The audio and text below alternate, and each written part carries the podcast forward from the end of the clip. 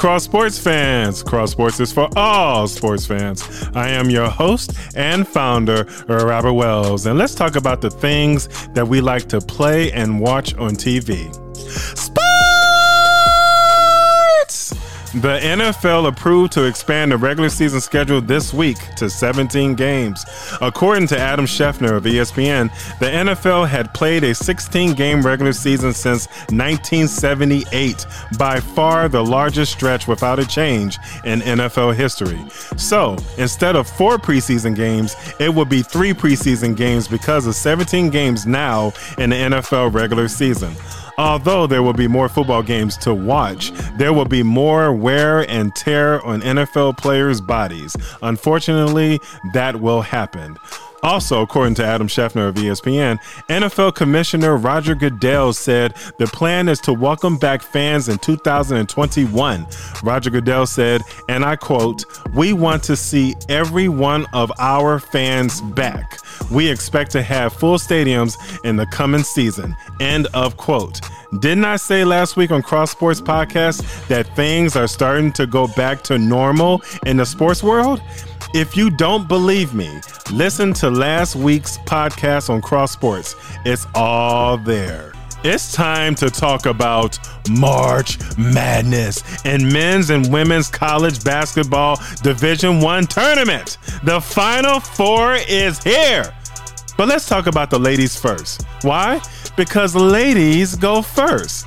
Arizona Wildcats head coach Adina Barnes and South Carolina Gamecocks head coach Dawn Staley, for the first time ever, there will be two black head coaches, two black women in the women's Final Four, according to E S P N. That's amazing. Do you know who is the first black female head coach to win a national championship in women's Division I college basketball? E S P N's women's basketball analyst Caroline Peck. Caroline Peck is a former head coach at Purdue and Florida. She led Purdue to the nineteen ninety-nine N C double A Women's National Championship, and she's a former head coach and general manager of the W N B A's Orlando Miracle. I love the history that black women are making in college basketball. I love it!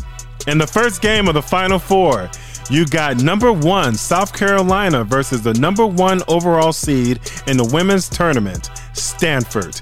This is South Carolina's third Final Four appearance in school history, and this is Stanford's fourteenth Final Four appearance in school history. This will be a physical game between the two, especially for South Carolina because they are a physical team. South Carolina is the only team, in my opinion, that can beat Stanford. Whichever team wins this game will eventually win the two thousand twenty-one National Championship, in my opinion. So, I'm still sticking with Stanford to win this game and win the national championship this year. If not, South Carolina will win it all instead. In the second game, it will be number three Arizona Wildcats versus number one UConn Huskies. This is Arizona's first ever Final Four appearance in school history, and this is UConn's twenty-first Final Four appearance in school history. On a side note, I want to say congratulations to UConn freshman guard Paige Buckers on becoming the first freshman ever to win the A P Associated Press Player of the Year award. Paige Buckers averaged twenty point one points per game, forty-six percent behind the three-point arc, four point eight rebounds per game, five point nine assists per game, and two point three steals per game. Also, I found out recently that Paige Buckers was born on my birthday, October twentieth. You see, when your birthday is on October twentieth, like myself, greatness comes with it. Hey, favor is not fair, but oh well.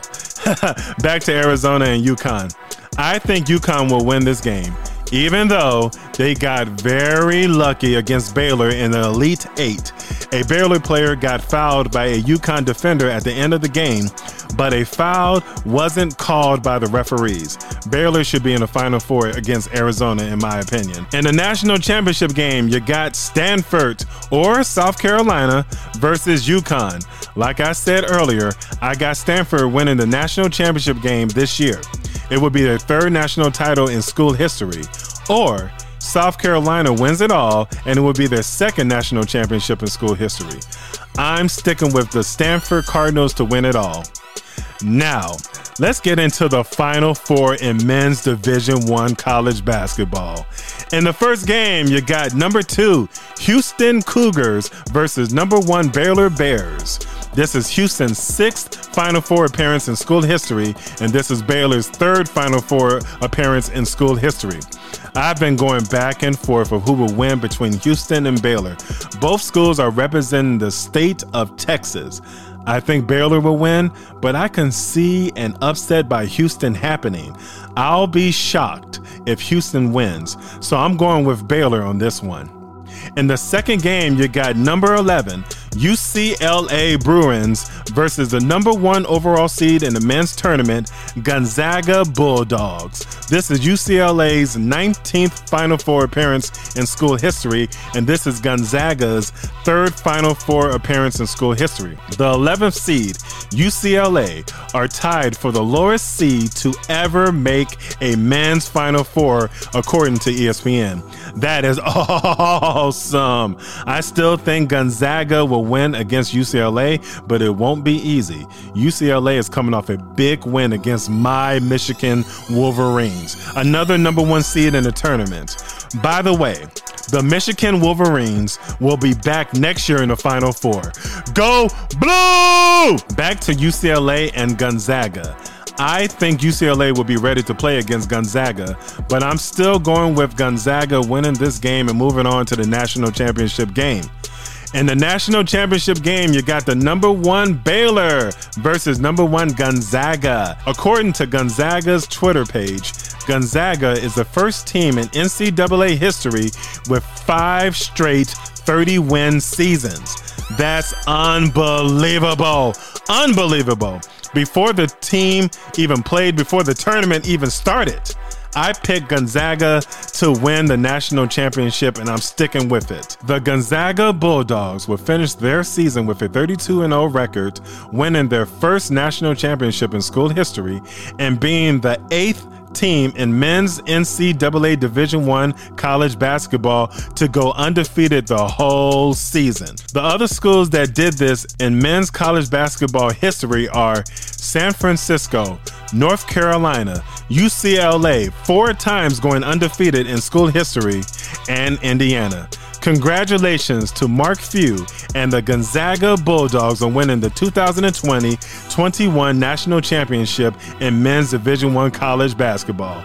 I'm just congratulating them in advance. That's all I'm doing. And finally, according to E S P N, North Carolina Tar Heels head coach Roy Williams announced his retirement from college basketball yesterday. Roy Williams is ranked third all-time among Division I coaches with nine hundred three wins, point seven seven four winning percentage, and he was inducted to the Naismith Memorial Basketball Hall of Fame in two thousand seven.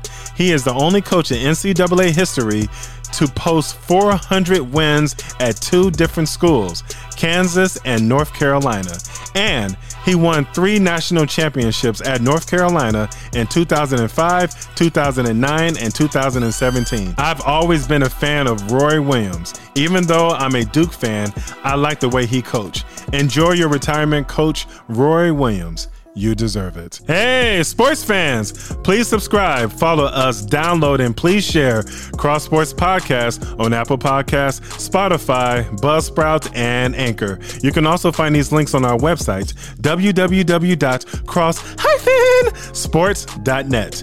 Next week on Cross Sports, we will do another recap of all sports happening this weekend and next week as well. We'd like to thank all of you for listening, and we'll talk to all of you next time on Cross Sports. Peace.